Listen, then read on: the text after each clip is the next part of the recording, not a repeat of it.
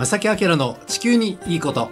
皆さんこんにちは。正木明です。荻野恵美子です。12月4日午後1時を回りました。皆さんどのように師走をお迎えでしょうか。2023年締めくくりの月でございますよ皆さん。ね本当ですね。早い、はい、もう街はクリスマスですからね。いやもう本当そうですよね。ね、えー、まあそんな中あの長期予報ですと今年の冬は暖冬予想だあそうですか、うん、まあ季節は季節らしいのが一番いいんですけどもね。うん、でそんな中なんですが先月の末こんな発表がね国連から出てきました。各国が掲げる温室効果ガス排出削減目標がこれ達成できたとしても、うん、世界の平均気温は今世紀末までに産業革命前から2.5から2.9度上回る可能性があると。こういう報告書がですね国連環境計画から出されました。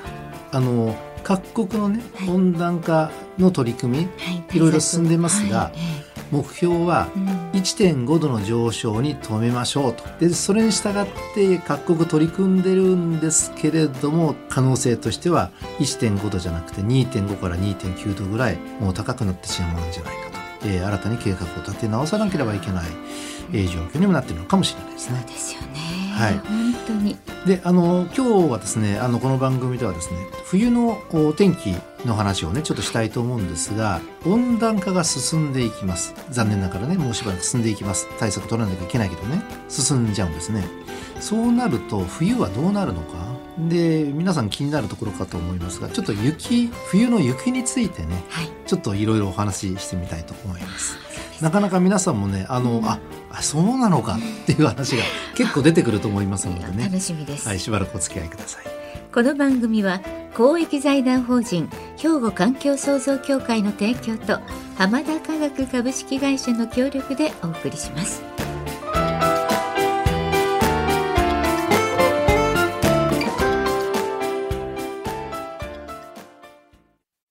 兵庫環境創造協会2050年脱炭素社会の実現に向け兵庫カーボンニュートラルセンターとして環境と調和した未来を目指し脱炭素化への取り組みや自然環境の保全再生など皆様と共に進めています。環境適合型社会の実現を目指して兵庫環境創造協会。お父さん何してるん？え店で使ってた揚げ油捨ててるけど。もったいな油ってリサイクルしてハンドソープにできるねんで。油がハンドソープに？浜田科学ってとこに頼んで回収に来てもらい SDGs や。使用済みの天ぷら油をリサイクルで再び資源に。浜田と俳優のリサイクルえさて先月11月の13日のことです、はい、え近畿地方やその周辺の山で初冠雪の便りが届きました。まあ、近畿ではないですが、鳥取県の大山では昨シーズンに比べて19日も早い初冠雪。半日でですよ、一気に40センチの雪がこの日降り積もりました。11月の13日のことです。えー、急になんか寒くなりましたもんね。そう。まあ、初冠雪っていうのはその観測所が山の下にありまして平地にありましてその観測所から山を望んだら白くなってるのが確認できた、はい、これが初冠雪ということになるわけです。なるほど初雪とはちょっと実はね微妙に違って、ね、そうなんですね。うんうん、でも今年のこの初冠雪特に大山ではね、はい、一気に40センチという真冬のような降り方をしてしまったということがありました。はい、でですねで、ここ数年の雪の降り方を見ますとね、例えば前回の冬、北日本から西日本の日本海側を中心にしばしば大雪に見舞われたんですね。ありましたよね。で、最新積雪、最も雪が深く積もったところは、はい、新潟県の津南という観測点がありますが、うんはい、ここで4メートル19センチを記録するなど、うん、全国で331地点中12地点で記録更新しました。で、その前の年も日本海側の19の地点で記録を更新するなど、まあ、大雪が続いて、まあ、多数の車両の立ち往生とか、大規模な交通障害が、えー、えー、去年、それから一昨年の冬も発生したということなんですね。ね。本当に大変でした。うん、まあ、昨年のね、ですね、前シーズンの話に戻りますけれども、はい、2022年の1月上旬の平均気温は、北日本で36年ぶり、西日本でも35年ぶりに、あの、平年下回ったと、低温を記録したと。はいちょちょちょっと。温暖化じゃ 温暖化じゃない。温暖化じゃないのと。そね温暖化は進んでいることは事実なんですがなんでこういうね寒い冬になったり雪が多くなってしまってるんでしょう。で今日はこの辺りの疑問についてねちょっとこうお話してみたいと思うんですね。うお願いします。まず言えることは、はい。雪の多い年が割と頻繁に現れてはいます。ここ数年な。はい。だけれども温暖化が止まってしまったわけでは全くない。あの、100年以上にわたる長期的な観測の積み重ねによって、着実に温暖化し続けていることは、これはもうすでに分かっていることなんですね。はいで特にここ30年ほど、えー温暖化の傾向っていうのは顕著に現れています。でも、そんな中、ある冬はめちゃめちゃ雪が降ったり、低温になったりしてるという、そんな状況に今なってるんですね。はいで、気象庁のサイトを見てみますと、世界の年平均気温というページがありまして、1880年の統計開始以降の気温の変化のグラフを見ることができます。これ皆さんもね、見ることができますが、はいそれによりますと、変動を繰り返しながら100年あたりだいたい0.96度の割合で、やはり上昇を続けています。つまりね、昨年よりも今年、今年よりも来年と、どんどんどんどん気温が上がり続けているのではなくて、変動を繰り返しながら上昇を続けていると。で、まあ、ここ数年の冬はですね、日本付近のこの大規模な風の流れなどによって雪や寒さをもたらす傾向にあったと。だから一時的に温暖化に逆行しているように見えるだけなんですよ。ある意味自然の揺らぎうんこの一つが現れたということになります。あの今年の夏は異常に暑かったじゃないですか。暑かったでよく僕は聞かれたのはじゃあ来年の夏はもっと暑くなるの？正木さん温暖化進んでるからって聞かれるんですけども、必ずしもそういうことではないですね。もしかしたら来年は冷夏になるかもしれない。これはその日本付近の風の流れとかね気圧の流れなどでそれが現れてるだけであって長期的に見ると例えば来年冷夏だとしてもじゃあその冷夏傾向がどんどん続くわけではなくて再来年はまた異常な高温になる可能性も出てくるという、うそういうまあ自然の揺らぎはありますよ、ということなんですね。ね、ひいてはもう世界一緒ですもんね地球規模で考えないといけないかもしれませんね。もちろんそうです。あの地球は全体は空気でつながってるし水でもつながってるので、海でつながってますのでね地球全体を考えなきゃいけないですよね。でさて後半はですねじゃあこれからの雪の降り方はいどんな降り方するんでしょうか？これ温暖化が進むとちょっと特徴的な降り方をします。あそうですかそういう予測があったりしますのでね、その話をしたいと思います。まさきあきらの地球にいいこと。いつも聞いてます。さてではね、これから温暖化がさらに進んでいってしまうと長期的には雪の量これはどうなるんでしょうか？うん。長期的に見ると変動はあってある年はたくさん降るかもしれないけど長期的に見るとやっぱり雪減っていくのかな、うん。温暖化進むとこれもですね一言で言ってしまうとそれは一概にはやっぱり言えないんですよ。言えないんですね。そう、そういうわけではない。えー温暖化が進んでしまうと、暖冬の年が増えてしまって、雪国の、ね、お住まいの皆さんは、雪の心配もしなくて良くなるのかというと、必ずしもそういうわけではない。ないえー気象庁の気象研究所の研究では、このまま温暖化が進むと、今世紀末の日本では全体に降雪量は減るとともに、雪が降る期間も短くなると考えられてはいます。うんやっぱりまた逆のこと言いましたけどね。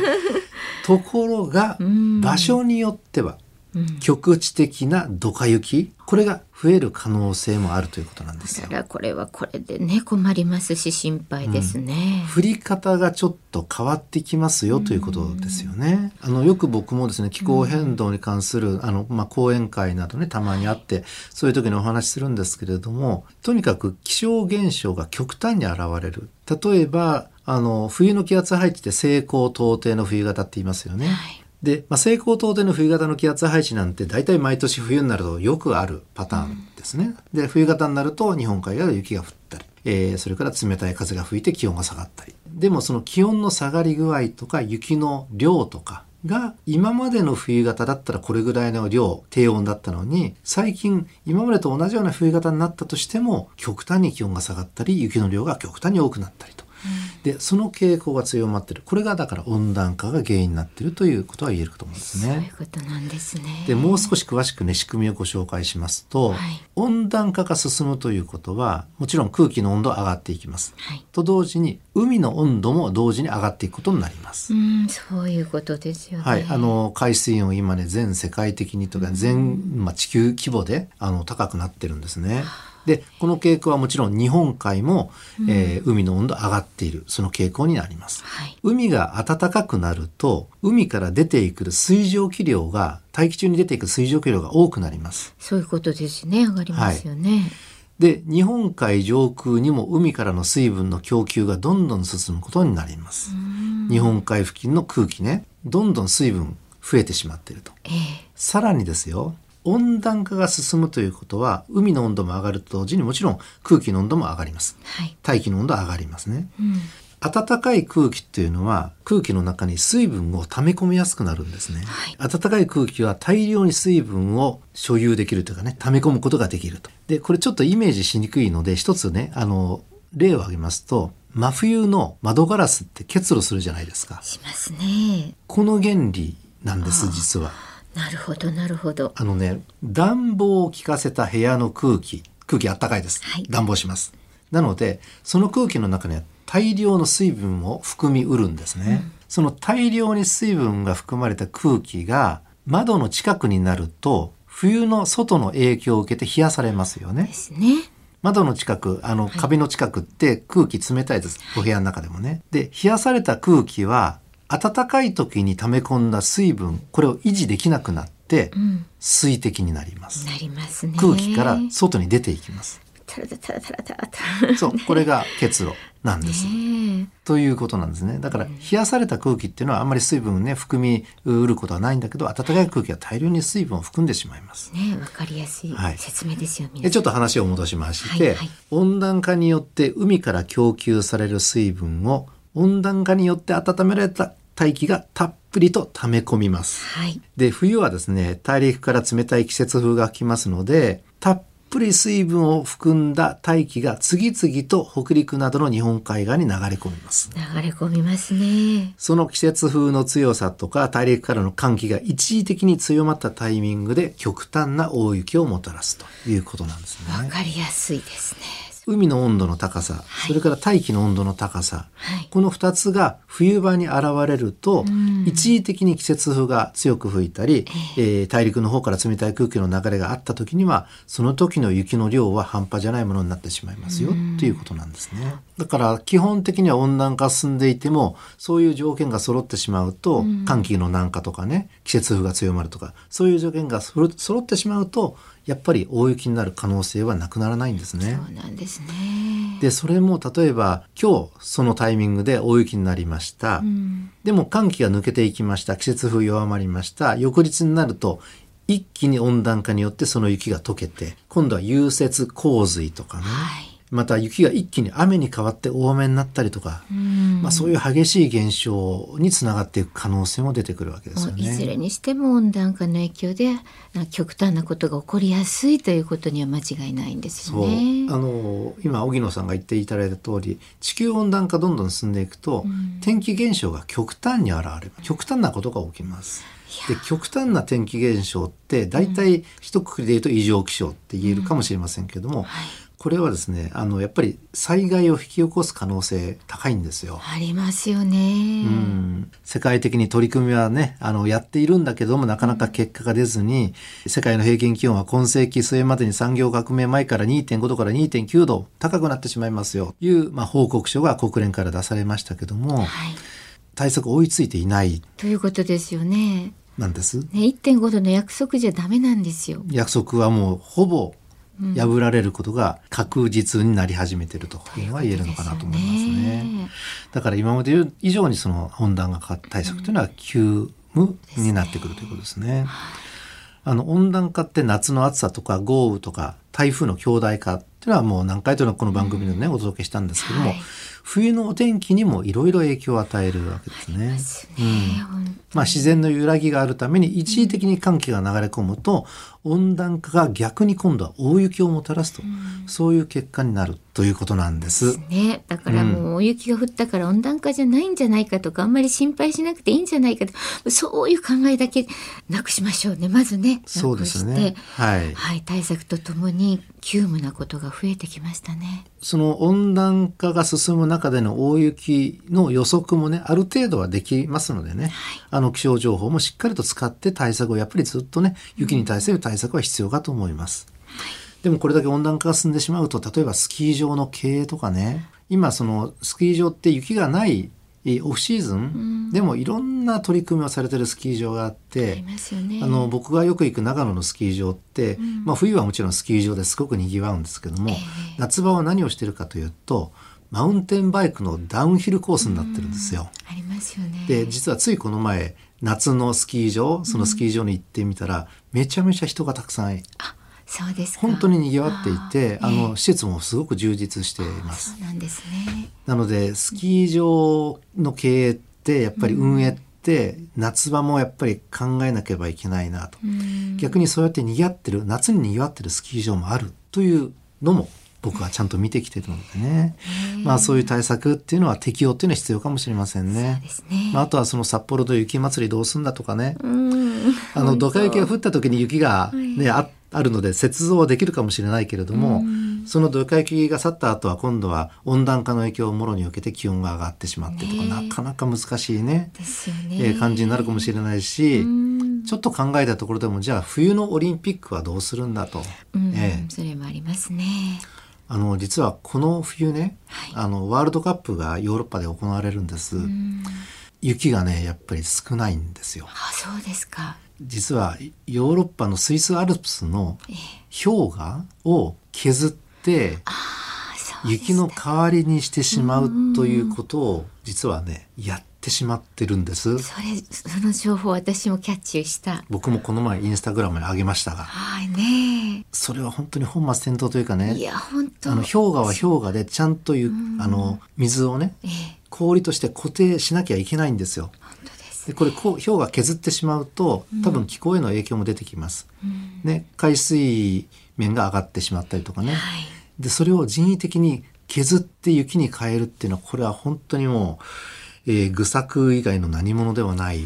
なんか専門家がいろいろアドバイスをされてるかと思うんですけれども、はい。なんとなく心配な出来事ってありますよね。本当そういうのをあ含め。の冬のオリンピック、ワールドカップやるんだってなった時に雪ない。じゃあどうしようか。でそこでちょっと立ち止まって考えなければいけないのが今の自然の流れ。かなと思いますけれどもね。なんか人が考えることがなんか極端すぎてないからあるとこから取ってくるとか、うんなんか利益がこうだからとかなんかそういうことじゃなくて今ちょっと止まって考えないといけないことって山ほどありそうですね。そうなんですよ。んでもそれはもう事実事実行われていて写真に上がっていたりしてるのでね、ネット上で。いやーまだまだ世の中はそういうことなのかなと、やっぱり意識はねあのまだまだ低いなというふうに僕は思いますけどね。皆さんいかがでしょうかね。うん。はい、えー今日は温暖化の冬への影響の話をしました。兵庫環境創造協会2050年脱炭素社会の実現に向け兵庫カーボンニュートラルセンターとして環境と調和した未来を目指し脱炭素化への取り組みや自然環境の保全再生など皆様と共に進めています。環境適合型社会の実現を目指して兵庫環境創造協会お父さん何してるん？え店で使ってた揚げ油捨ててるけど。もったいな。油ってリサイクルしてハンドソープにできるねんで。油がハンドソープに？浜田科学ってとこに頼んで回収に来てもらい。SDGs や。使用済みの天ぷら油をリサイクルで再び資源に。浜田と俳優のリサイクル。えーさてここで番組から、えーアンケートのねご協力のお願いです。はい。環境省脱炭素ライフスタイル推進事業の高度化検討等委託事業の一環で実施している環境意識全般に関するアンケートへのご協力のお願いです。この番組を聞いて環境意識がどう変わったかなどについてお尋ねしています皆様ぜひご回答いただけますと嬉しいです回答期限は12月15日金曜日まで。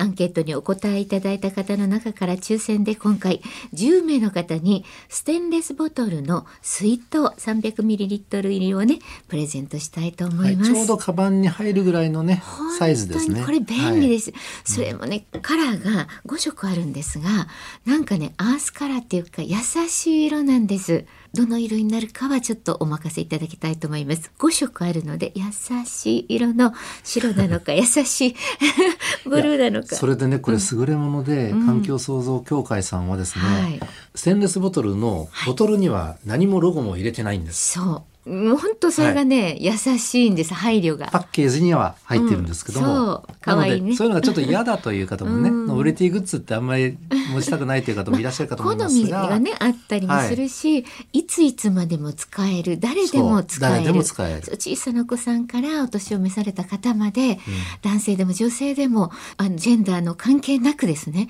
本当になんかみんなが優しく使えそうなボトルとなってございます。はい、はい、ぜひとも皆皆さんインターネットアクセスしていただいて質問答えていただいてアンケートにご協力お願いいたします。はい、そのアンケート結果また番組の方に反映させていただきますのでね。もちろんです。ぜひよろしくお願いいたします。よろしくお願いいたします。はい、はい、さてそれとですね、また番組でも皆さんからのいろんなご意見質問、そしてこんなんしたらどうみたいなそんなものも含めてメッセージお待ちしています。おはがきお便りの場合は郵便番号六五零の八五八零ラジオ関西正木明の地球にいいこと。ファックスでは0005。メールでは、まさきアットマーク jocr.jp こちらであのお待ちしていますからね、はい、こちらの方ぜひぜひお願いいたします。どしどしお寄せください。お待ちしております。ということで、まさきあきらの地球にいいことは今日はこの辺でお別れいたします。ご案内はまさきあきらと小木恵美子でした。それでは皆さん、また来週。さよなら。この番組は公益財団法人兵庫環境創造協会の提供と浜田科学株式会社の協力でお送りしました。